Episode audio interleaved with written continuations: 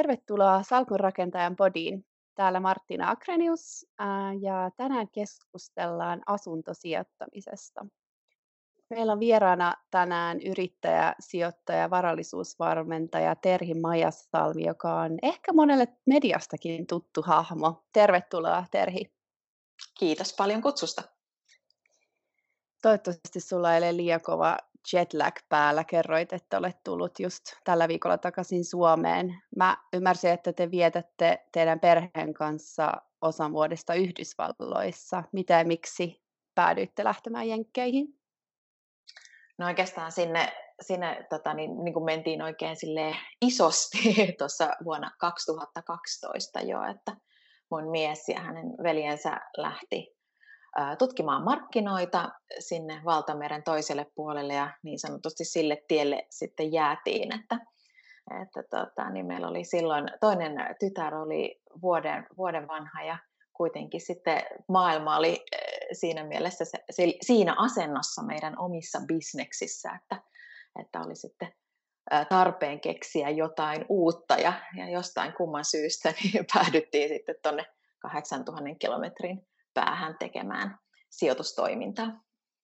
Hmm, kiinnostavaa. Te teette jo tosiaan, tai teet ää, asuntosijoituksia Yhdysvalloissa. Se markkina varmaan eroaa aika lailla Suomen markkinasta. No joo, täytyy tota, muistaa, että Yhdysvallat ei ole ihan pikkunen pläntti, vaan siellä on tosiaan tota, osavaltioita monta kymmentä ja, ja siellä niin kun osavaltioiden vaikka esimerkiksi lainsäädäntö niin kuin merkittävästi eroaa toisistaan, että, että se ei ole ihan silleen, että jos joku kysyy, että miten siellä kannattaa tehdä asuntosijoittamista, niin se ei ole ihan yksinkertainen kysymys vastata. Mm. Eli siellä pitää ottaa aika monta asiaa huomioon, lähtien just tässä osavaltion lainsäädännöstä ja tietenkin kulttuurieroista ja kenelle ja minkälaista niin kuin asunto palvelua tavallaan sä haluat tarjota, tarjota että siellä myös niin kuin tämä etninen tausta merkitsee aika paljon, että ihmiset niin kuin erilaisia asioita sitten tota, niin vähän riippuen siitä, että minkälaista kulttuurista he itse ovat, niin arvostavat, niin siellä on vähän erilaiset nämä näkökulmat tähän asiaan. Ihan varmasti. Missä päin te muuten, teettekö te tietyssä osavaltiossa niitä sijoituksia, tai te, jos te vierailette, niin oletteko tietyssä osavaltiossa tai kaupungissa? Me ollaan siis meidän tota niin, Yhdysvaltain asuntosijoitukset on keskilännessä, että siellä Indianassa ja Ohioon osavaltioissa. Okei. Okay. Milloin sä sitten muuten aloitit asuntosijoittamisen ja miksi juuri se vei sut mukanaan? No yli 15 vuotta sitten aloitin Suomessa ja, ja tota, niin miksi just asuntosijoittaminen, niin mä olin niin pitkään etsinyt sitä mun omaa lajia tässä sijoittamisesta. Eli mulla on niin kuin ajatus ollut sellainen, että mä en pärjää tavallaan tässä maailmassa taloudellisesti, mm. jos mulla ei ole omaa varallisuutta, omaa sijoitusvarallisuutta, semmoista varallisuutta, joka tuottaa tuloja. Eli tota, niin en koe, että vain esimerkiksi palkkatuloilla – sä pystyisit niin kuin handlaamaan tämän sun koko elämänkaaren tässä raha-asiassa. Eli mä niin kuin mm. hain, hakemalla hain semmoista toista tulonlähdettä tai useampaakin. Ja sitten kun mä kokeilin vähän kaikkea, tai oikeastaan kaikkia, niin no ehkä, okei, okay, mun täytyy sanoa, että taiteeseen en ole sijoittanut. Mm. Että kyllä se joku, joku jäi, mutta siis aika monta osa, omaisuuslajia, niin, niin, tota, niin löysin sitten asuntosijoittamiseen ja mikä mua erityisesti siinä siis kiehtoi silloin, niin oli se, että mä pystyn velkavivulla saamaan merkittävän varallisuuden aikaan. Eli kun ei ollut sitä omaa pääomaa, mm. ää, tota, niin mä tiesin, että se myös oli aika hidasta sen kasvattaminen, niin sitten mä tajusin, että hei, että tällä velkavivullahan mä pystyn sitten kuitenkin niin kun nopeuttamaan tätä prosessia. Hmm. Ja sä ootkin kertonut yhdessä jossain haastattelussa osu silmään, että asuntosijoittaminen on ihmissuhde, bisnestä sekä taitolaji. Avaatko tätä vähän vielä lisää? No se taitolaji siinä esimerkiksi asuntosijoittamisessa just se, että miten sä niin kun, kun sun pitää esimerkiksi neuvotella rahoitusta ja, ja tota, niin käydä niitä kauppoja, että sä et, niin, sulle ei tavallaan ole sitä hintaa sit annettuna, esimerkiksi pörssissä on, vaan siinä sä mm. voit mm. neuvotella sen hinnan ja tosiaan ne rahoituksen siihen, niin se on yksi sellainen tavallaan lisätaito, mikä tarvitaan asuntosijoittamiseen. Ja sitten myös se, että siinä tulee tämä näkökulma siihen vuokraukseen, tai ainakin siinä tapauksessa, että jos sä teet sitä asuntosijoittamista kassavirta mielessä, eli sä haluat siitä kuukausittaisia tuloja, niin silloin siellä pitää jonkun ihmisen asua tai ihmisiä, että niitä tuloja sitten muodostuu. Toki sä voit siis tämän ulkoistaa jollekin tämän niin kuin, vuokrauksen, mutta silloin varsinkin alussa, kun ei ollut mulla niitä pääomia ja kaikki ne eurot olivat tarpeellisia, mitkä vaan tulivat mulle omaan pussiin, niin mm. mä sitten jossain vaiheessa äh, niin kuin en enää käyttänyt vuokravälitystoimistoa, vaan sitten tota, äh, vuokrasin itse niitä asuntoja, jotta mä sain sen tuoton mahdollisimman ylös. Ja, ja siinä sitten kyllä piti tota, niin, silleen, mä voin nyt ehkä ajatella näitä positiivisesti luovia näiden ihmisten, ihmisten kanssa, että, että tota, niin keksiä niin semmoisia ratkaisuja sitten, tota, niin, mitkä niin kuin on sille vuokralaiselle tietenkin hyviä ja myös mulle, mulle hyviä hoitaa sitä ihmissuhdetta juuri sen vuokralaisen kanssa, niin, niin, tota, niin se on, sekin on taitolaji. Kyllä, ihan varmasti.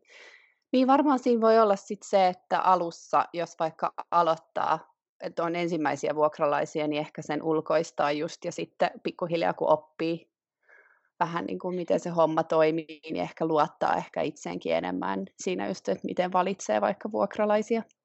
Kyllä, kyllä. Ja siihenhän tietenkin löytyy jokaiselta meidän niin kuin omat kriteerit, että hei, että mitä, minkä, mikä olisi tavallaan se ihanne vuokralainen ja, tota, mm. niin, ja miten, niin, minkälaisia mä haluan, kenelle mä just suuntaan tätä tai ketä mä ajattelen, että viihtyisi tässä asunnossa tai kenelle juuri tämä asunto, mikä mulla on sijoituksena, niin voisi toimia kotona tai olisi niin kuin hyvä, hyvä.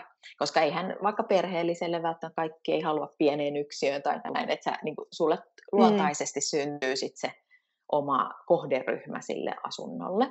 Ja, ja sitten kun siinä prosessissa tavallaan sä opit sitä myös, että hei, et kuka siihen ylipäätänsä hakee sitä asuntoa ja näin, niin silloin syntyy tavallaan kuva siitä sun ihanne asiakkaasta. Ja toisaalta sitten se, se että kenen kanssa sä niin tunnet olevasi sinut.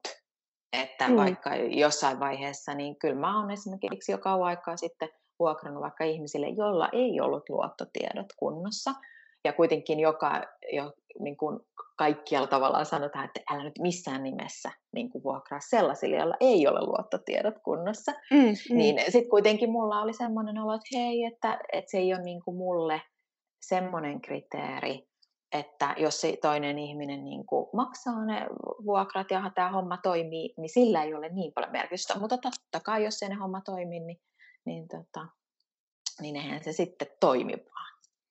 Mm.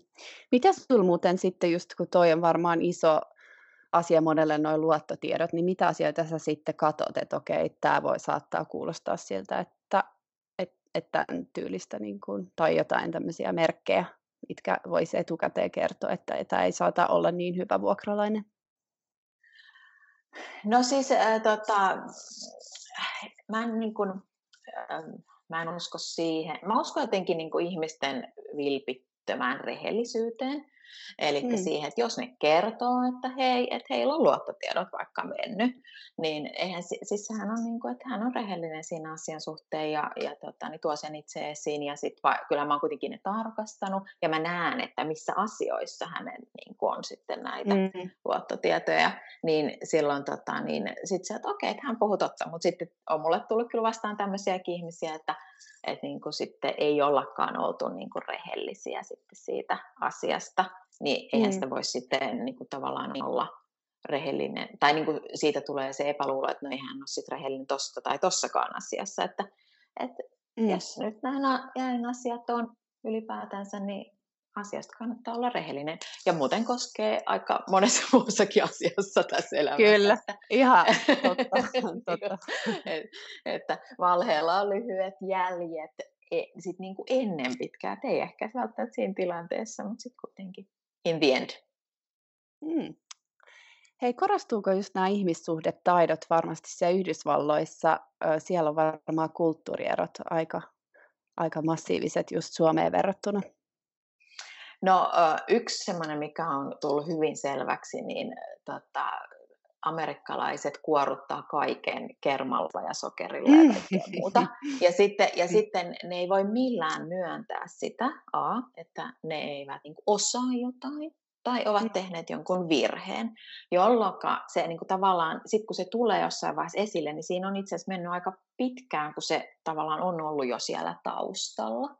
Niin tämä on ollut siis aivan tämmöinen niin kuin, tavallaan järisyttävä niin kuin, suomalaisuuteen ja tähän kulttuuriin, missä me kuitenkin ollaan hyvin rehellisiä ja sanotaan, että okei, että nyt asiat ei mennyt näin tai me ei voida tehdä tätä tai, tai niin kuin asiat ei mennyt ehkä niin hyvin. Mutta just esimerkiksi se, että me ei voida tehdä jotain asiaa, niin mm. sitten taas siellä he sanoo, että kyllä he voi, vaikka he lähtökohtaisesti tietää, että he eivät voi tehdä sitä asiaa, niin, tai he ei pysty siihen tai jotain tämmöistä niin tämä on ollut kyllä aika niin kuin kova oppikoulu siihen, että et ei niin kuin voi tavallaan sit luottaa yhtään siihen, mitä he oikeasti niin kuin sanoo. Ja sitten jostain rivien välistä pitäisi pystyä se asia kuitenkin sitten tarkastamaan tai näin. Että, et on, on aika niin kuin, siis hyvin isoja juttuja, hyvin isoja juttuja, mikä ei sitten ehkä ensimmäisenä tule mieleen. Ihan varmasti. Mutta toikin varmaan vähän sama juttu kuin tuossa vuokraamisessa, että se sitten oppii, oppii vähän just katsomaan. Kyllä, kyllä. Et, äh, tota, et tavallaan se olisi, niin kuin, mä nautin siitä esimerkiksi, että kuinka siellä ihmisiä palvellaan ja niin kuin esimerkiksi ravintoloissa ne tulee kysyä kolmen minuutin jälkeen, että hei, onko kaikki hyvin, että miten se pihvi ja näin, mm. mitä Suomessa ei aina, tai ehkä nyt on lisääntynyt. Että sit, sit tavallaan, niin kuin, että asiakkaana sä voit niin kuin, sille heittäytyä siihen, että okei, noi pitää huolen siitä, että kaikki sujuu. Ja sitten semmoinen tietynlainen, niin kuin, että niin kuin, tiedätkö, hississä sä huomioit toisen mm. ihmisen ja tämmöisiä. Ja Suomessa mm. jengi kääntää sen katseen pois suunnilleen, kun heitä yrittää tota, niin, tervehtiä tai hymyillä heidän, että sit se, mä oon se kummajainen. Niin, mm. niin se on niinku ihan, mm. ihanaa välillä mennä sinne. Ja sitten tota, niin sit kun on tavallaan niinku mitta täynnä sitä, niin sitten tulee aina Suomeen ja tietää, että täällä niinku, ihmiset sitten sanoo ihan suoraan suunnilleen, mitä ne ajattelee. Ja sitten ainakin tietää, että okei, että nyt on niinku taas on kiva olla täällä, että tietää, tietää, että asiat on nyt näin ja sillä sipuli. Hmm. Hei, rohkaisetko asuntosijoittajia lähtemään ulkomaille ja mitä sä sanoisit, että mitä taitoja ulkomaille tähtävä tarvitsee? No en mä kyllä nyt ihan suoraan sanottuna rohkaisisi, mm, että, mm, tuota, niin. Että, että lähtekää nyt kaikki täältä Suomesta pois. Äh, ehkä siis semmoinen äh, ajatus, että, että, koska, että mitä tavallaan kauempana asiat on, niin sitä enemmän ne asiat voi mennä pieleen sit, kun ne menee pieleen. Koska sul mm. yksinkertaisesti on se, että sä pääset sinne paikan päälle tarkistamaan asioita, niin vie aikaa. Et se on eri asia, että tästä jos sä oot Helsingissä ja sit sun asunto on vaikka Lahdessa, niin tostahan saatat vaan tunnin ajat sinne ja that's it. Mutta sitten kun mm. sä lähdet vaikka Yhdysvaltaihin tai Espanjaan tai mikä se nyt ikinä kohde voikaan olla, niin kyllähän sinne jo menee matkustaessa aika paljon aikaa. Eli siis, että jos sulla on joku tietty kontakti tai joku semmoinen syy lähteä jonnekin, että sä tunnet ja tiedät ihmisiä ja tiedät niitä paikkoja ja sulla on tavallaan jonkinlainen näkemys, niin sitten tietenkin sun kannattaa käyttää se hyödyksesi, mutta se, että sit jos sä niin kuin vaan lähdet, niin se, se vaatii aikamoisen niin kuin taustatyön ihan samalla tavalla kuin täällä Suomessakin, niin pitää niistä asioista ottaa selvää. Kyllä vaan. Miten te sitten muuten perheen kanssa, jos navigoitte, tai, tai sinä, just kun on noita sijoituksia Yhdysvalloissa, niin käyt sä sitten aina siellä tarkistamassa, vai miten sä navigoit aina sitten tämän asian kanssa? No meillä on siis on semmoinen työnjako, että mun mies ja hänen veljensä enemmän matkustaa sinne jenkkeihin, sinne kohteisiin, ja sitten mä, mä oon mm. hoitanut tätä Suomen, Suomen päätä sitten siellä. Ja siis yksinkertaisesti mä voin myöntää ihan suoraan tällaisen, että kun me ollaan ostettu niitä kohteita siis tämmöisistä pakkohuutokaupoista, eli tarkoittaa sitä, että ne ihmiset ovat menettäneet asunnot niin kuin niille pankeille, koska eivät ole pystyneet mm. tota, niin hoitamaan lainaansa. Se ei kuulosta ihan niin pahalta kuin Suomessa tämä asia, että he ovat menettäneet sen talon. Jenkeissä pääsee niin kuin nopeammin jaloilleen kuin Suomessa. Et Suomessa mm. voi olla vaikka ikuinen niin kuin, pallojalassa, mutta se Jenkeissä on niin paljon.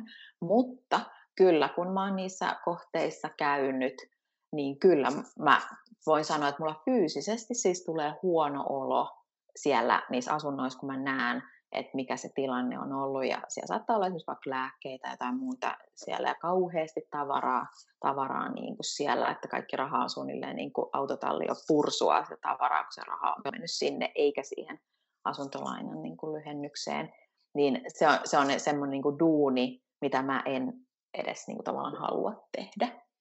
Mm. tehdä, että tota, niin jokaisen täytyy löytää ne niin sanotusti omat, omat niin kuin juttunsa sitten, että, niin kuin, että se, se ei vaan niin kuin sovi, sovi yksinkertaisesti mun luonteelle tai tälle näin, että mä teen sitten niin kuin muuta, mitä liittyy, liittyy tähän. Ja totta kai, koska emme ole siellä niin kuin ympäri vuoden, niin meillähän pitää olla siellä sitten tämmöinen property manager, joka hoitaa konkreettisesti esimerkiksi vuokralaisten kanssa vuokran maksun. Että he hakee mm-hmm. siis vuokralaisilta shekit ja ja hoitaa niitä tota, niin remontteja, jos vuokralaiset vaihtuu ja, ja muutenkin tällaista. Hmm. Kiinteistösijoittaminen, sehän on tosiaan niin sun päätyö. Eli mitä sanoisit, tai kertoisitko, että monta asuntoa teidän salkusta löytyy? No siis meillä on tota, kiinteistövaranhoitoyhtiössä, niin meillä on siellä satoja asuntoja tällä hetkellä hallinnassa ja sitten taas omasta salkusta löytyy kymmeniä. Hmm. Et se on toi, niin kun, toi asuntosijoittaminen tai kiinteistösijoittaminen liittyy niin kun mun ajattelumaailmassa siihen taloudellisen turvan riippumattomuuden luontiin. Se on yksi tapa, tapa siihen, siihen. Ja sitten taas, kun sä sanoit äsken, että olen myös varallisuusvalmentaja, niin mm-hmm. valmen, valmennuspuoli taas liittyy sit siihen, että mä oon halunnut myös avata niin kuin muille ihmisille sitä ajatusmaailmaa siihen sijoittamiseen, että just tulisi se to, toinen tai kolmas tai neljäs tulonlähde siihen omaan talouteen. Ja se on sitten tämmöinen niin kuin, hyvin voimakkaasti tämmöinen niin kuin henkinen työ, että se ei missään nimessä ollut, niin kuin jos puhutaan taloudellisesti, edes kovin kannattavaa, mutta se on mm. semmoinen niin kuin, mikä on mun mielestä silloin hirveästi yhteiskunnallisia vaikutuksia, mutta eniten tietenkin vaikutuksia sen yksittäisen ihmisen elämään, että jos sä saat hyvän taloudellisen turvan ja mahdollisesti riippumattomuuden, niin hei, mitä mahdollisuuksia se sulle luo. Hmm, kiinnostava. Puhuit vähän tuossa taloudellisesti riippumattomu- tai taloudellisesta riippumattomuudesta, eli olet kertonutkin, että olet taloudellisesti riippumaton. Ja miten sä pääsit sitten tähän tilanteeseen? Onko sulla koskaan semmoinen olo, että tekisi mieli laittaa vaan takkinarikkaa ja lähteä lomalle? no tavallaan siis takkinaula ja lomalle tarkoittaa sitä, että kun me ollaan siellä Yhdysvalloissa aika paljon, siis verrattuna ehkä moneen muuhun ja perhe on mukana, niin kyllähän se tarkoittaa sitä, että eihän siellä nyt niitä niin kuin, töitä tai semmoisia niin tehdä niin paljon, että, tota, että on se aina semmoinen, niin kuin, että voi, voi olla ja niin kuin, ää, viettää sitä aikaa, aikaa hmm. perheen kanssa ja niin sanotusti seikkailla.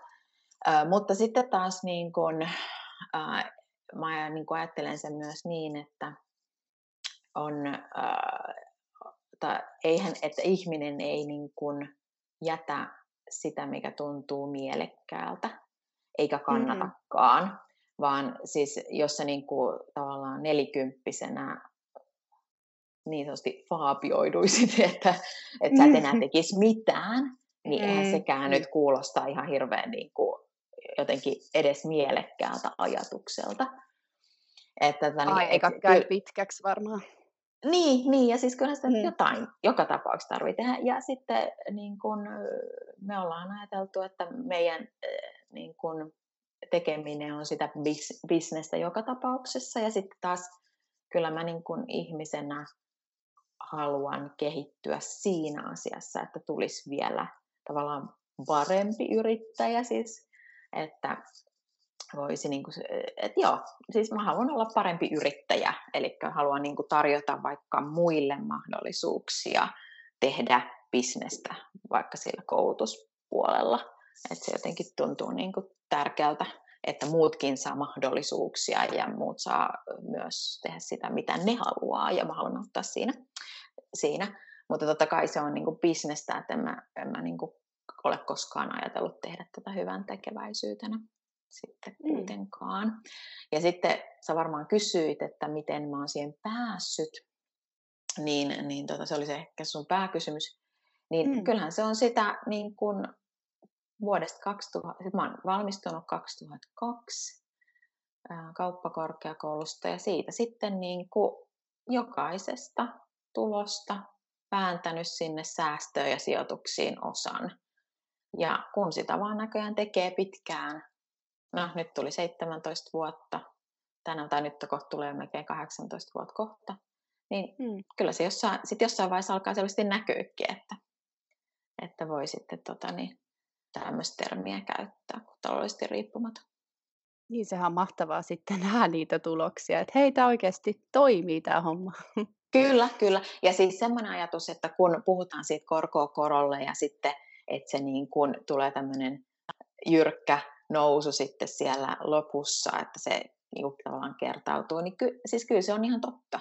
Että eihän se siinä mm. ensimmäisenä mm. vuosina niin kuin näy mihinkään ja, ja tota, niin, ei, ei vaan näy, mutta sitten tämä pitkäjänteisyys kyllä sitten niin kuin, tota, e, niin kuin palkitaan, palkitaan, että enemmän koskaan itse ole edes uskonut siihen, että mä nyt tästä nopeasti rahaa tekisin ja tämä homma olisi hoidettu parissa vuodessa, vaan se on niin kuin semmoinen niin kuin ajattelutapa, että hei, että sä teet sen niin kuin joka, joka vuosi, sä laitat tuloista sivuun. Sivuun. Ja, ja hei, ja siis tämmöinen, niin kuin, jos miettii taloudellista riippumattomuutta, niin sehän ei siis tarkoita sitä, että sun tulot on kauhean suuret, vaan hmm. sitä, että ne tulot suhteessa siihen menoihin, eli sä saat sun sijoituksista ää, niitä tuottoja, jotka on suuremmat kuin ne sun halutut menot, eli se haluttu elintaso. Ja, ja tota, niin kyllä mä nyt sanon ainakin omalla kohdalla, että totta kai se vähän se elintaso siitä ehkä nousee ja haluaakin, että, että voisi mm. olla vähän, vähän vielä ehkä enemmän rahaa käytössä. Että, että siinä mielessä niin kun, semmoinen, että jos on nyt jollain tietyllä tasolla sä voit sanoa, että okei, okay, taloudellisesti riippumaton, mutta sitten jos sä haluat siitä vähän enemmän jotain, niin sittenhän sun pitää vaan keksiä, että miten se sitten taas raho- rahoitetaan. Että, mutta semmoiset niin peruselinkustannukset niin kuin on kyllä niin kuin hoidettu. Mutta jos sitten tekee mieli lisää, niin sitä pitää vaan sitten tehdä vähän enemmän. Hmm, kiinnostava. Hei, tota, meillä alkaa vähän aika loppua. Tästä aiheesta voisi keskustella vaikka koko päivän, mutta tähän asuntosijoittamiseen vielä liittyen, olisiko sillä vielä jotain viestiä meidän kuuntelijoille? No siis äh, asuntosijoittaminen on yksi tapa tehdä sitä niin kuin työstä riippumattomia tuloja. Et nyt sitten mä niin kuin suosittelen kaikille, että löytää sen oman tapaan, koska se on ollut vain niin kuin mulle se kiinnostavin ja mistä on tavallaan syttynyt, mutta sehän ei mm. tarvi olla se, mistä kaikki syttyy, että jokaisella meillä on niin kuin oma, oma tota, niin tapaamme. Ja sitten kun tavallaan mä oon tullut siinä myös taitavaksi ja tehnyt sitä niin pitkään, niin mä niin kuin hyödynnän myös sitä oppimaani Eli se kokemus nyt sitten hyödyttää siinä, että esimerkiksi tuomatot on isompia ollut jo pitkään verrattuna siihen vaikka mistä mä lähdin liikkeelle. Mutta siinä, siinä asuntosijoittamisessa, niin ainakin tässä markkinatilanteessa, niin kannattaa miettiä, että jos ennen mä ajattelin niin, että sun pitää ottaa enemmän niin kuin omaa tilannetta huomioon, että mitä sun oma talous kas, ka, niin kuin tavallaan kannattelee, niin mm. tällä hetkellä mä sanoisin, että kannattaa miettiä hieman laajemmin tätä asiaa, että miettiä, että esimerkiksi siinä taloyhtiössä, että kyllä siinä osakkaina, en, se ei välttämättä ole niin helppo saada selville, mutta käy ajatusprosessin kuitenkin läpi. Ja sitten tota, niin, miettii, että niin kuin mitä, mikä voisi olla muiden sijoittajien tilanne tai ylipäätänsä sen omaisuuslajin tilanne tällä hetkellä, että jotta ei sitten vaan niin kuin ota liian isoja riskejä taas sen suhteessa siihen omaan talouteen. Hmm, kiinnostavaa. Hei, kiitos Terhi tosi paljon, että olit meidän vieraana ja mä olen ainakin ihan myyty ja rupesi kiinnostamaan asuntosijoittaminen. Ja me toivotetaan tästä nyt sitten kaikille lukijoille hyvää päivänjatkoa.